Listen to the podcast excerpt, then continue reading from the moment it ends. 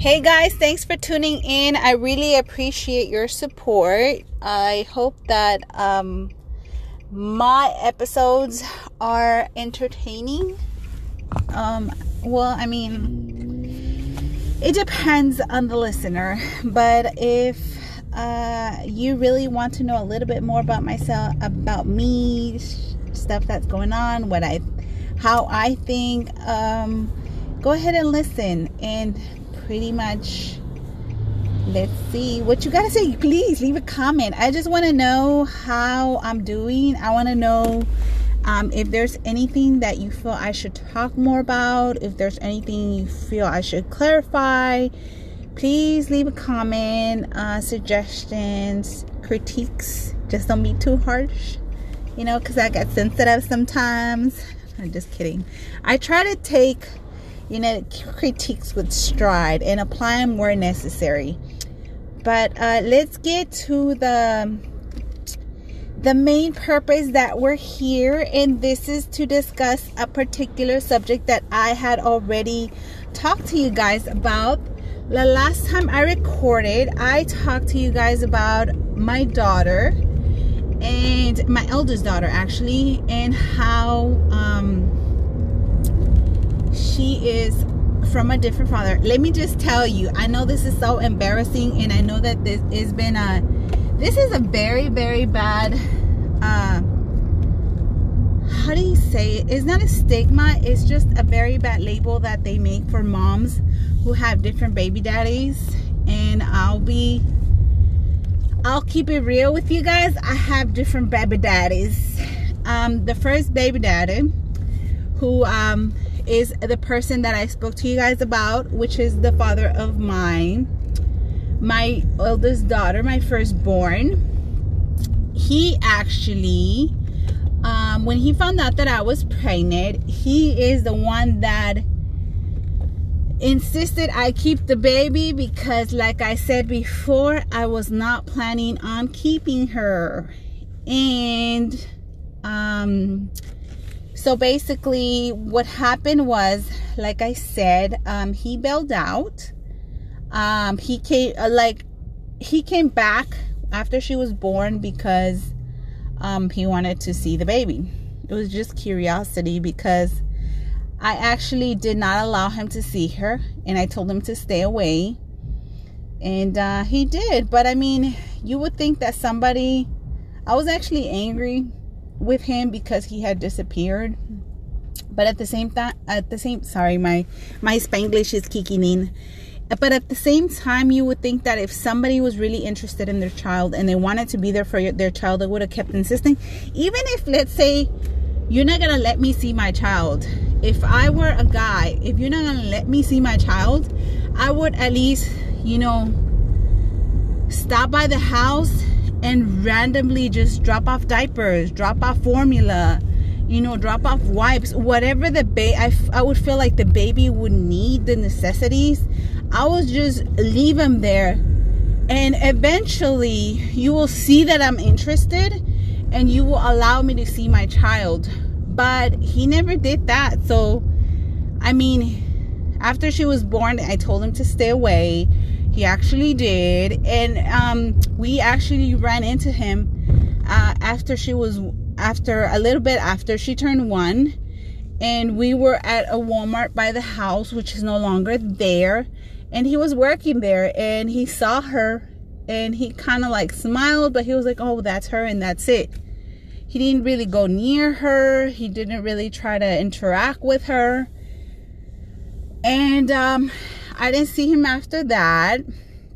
He still lived in the same place he lived, which is not too far from where I live. And we grew up in the same area. His mom still lives in the same house she did when I when me and him were dating when we we're in high school. So um they cannot say um they didn't know where I live. And even if they didn't know where I live, they could have still come to the house and and just, you know, out of curiosity. If if I'm not sure, let's just give it a shot. If they don't live there, then at least we tried.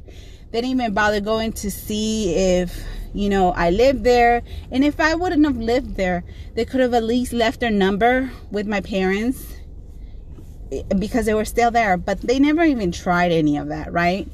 So basically, you know, um, my daughter grows up. Um, uh, before she turns, I eventually end up ha- getting pregnant by my son. That was before she turned one. He was born on her birthday. And I get married with his father. He raises her, you know. Everything everything was difficult because, you know, we're teen we're teen like young parents and you know, we're still growing up and it was difficult. So basically, I end up divorcing the guy, and you know, that really affected my children, especially my daughter. And she, I had to basically tell her the truth about who her real father was because up to up to before the divorce, I was never gonna reveal that she was not his my husband's child. So basically, um, I told her who he was. She was curious in meeting him. So I did not stop that from happening because, you know, my thing was maybe she's just gonna stop insisting, not be interested. But she was interested. She wanted to have a, a conversation, she wanted to have communication with him. And then she, um, got in contact with his mom, which is her grandma. And uh, the lady started hanging out with her, taking her, picking her up, taking her out randomly, you know, whenever she could. That only lasted, let me just tell you, that only lasted for a year and a half. Because after that, the lady either, you cannot, you cannot tell me, like, this is the one thing that pisses me off you cannot tell me my daughter never texted you, my daughter never called you because I was present when she did it. Um, and also, I will let my daughter call her and text her from my phone. So basically, during the time that this was happening, old dude was calling me because he's not in the country. He was calling me and telling me, hey, have, has my daughter, our daughter, spoken to the grandma? And I would say no because she, grandma is not responding. She would be like, he would be like, okay, well, tell her to call her back. Try, try again because she's been sick. But yet, he, they forget that I have both of them on Facebook.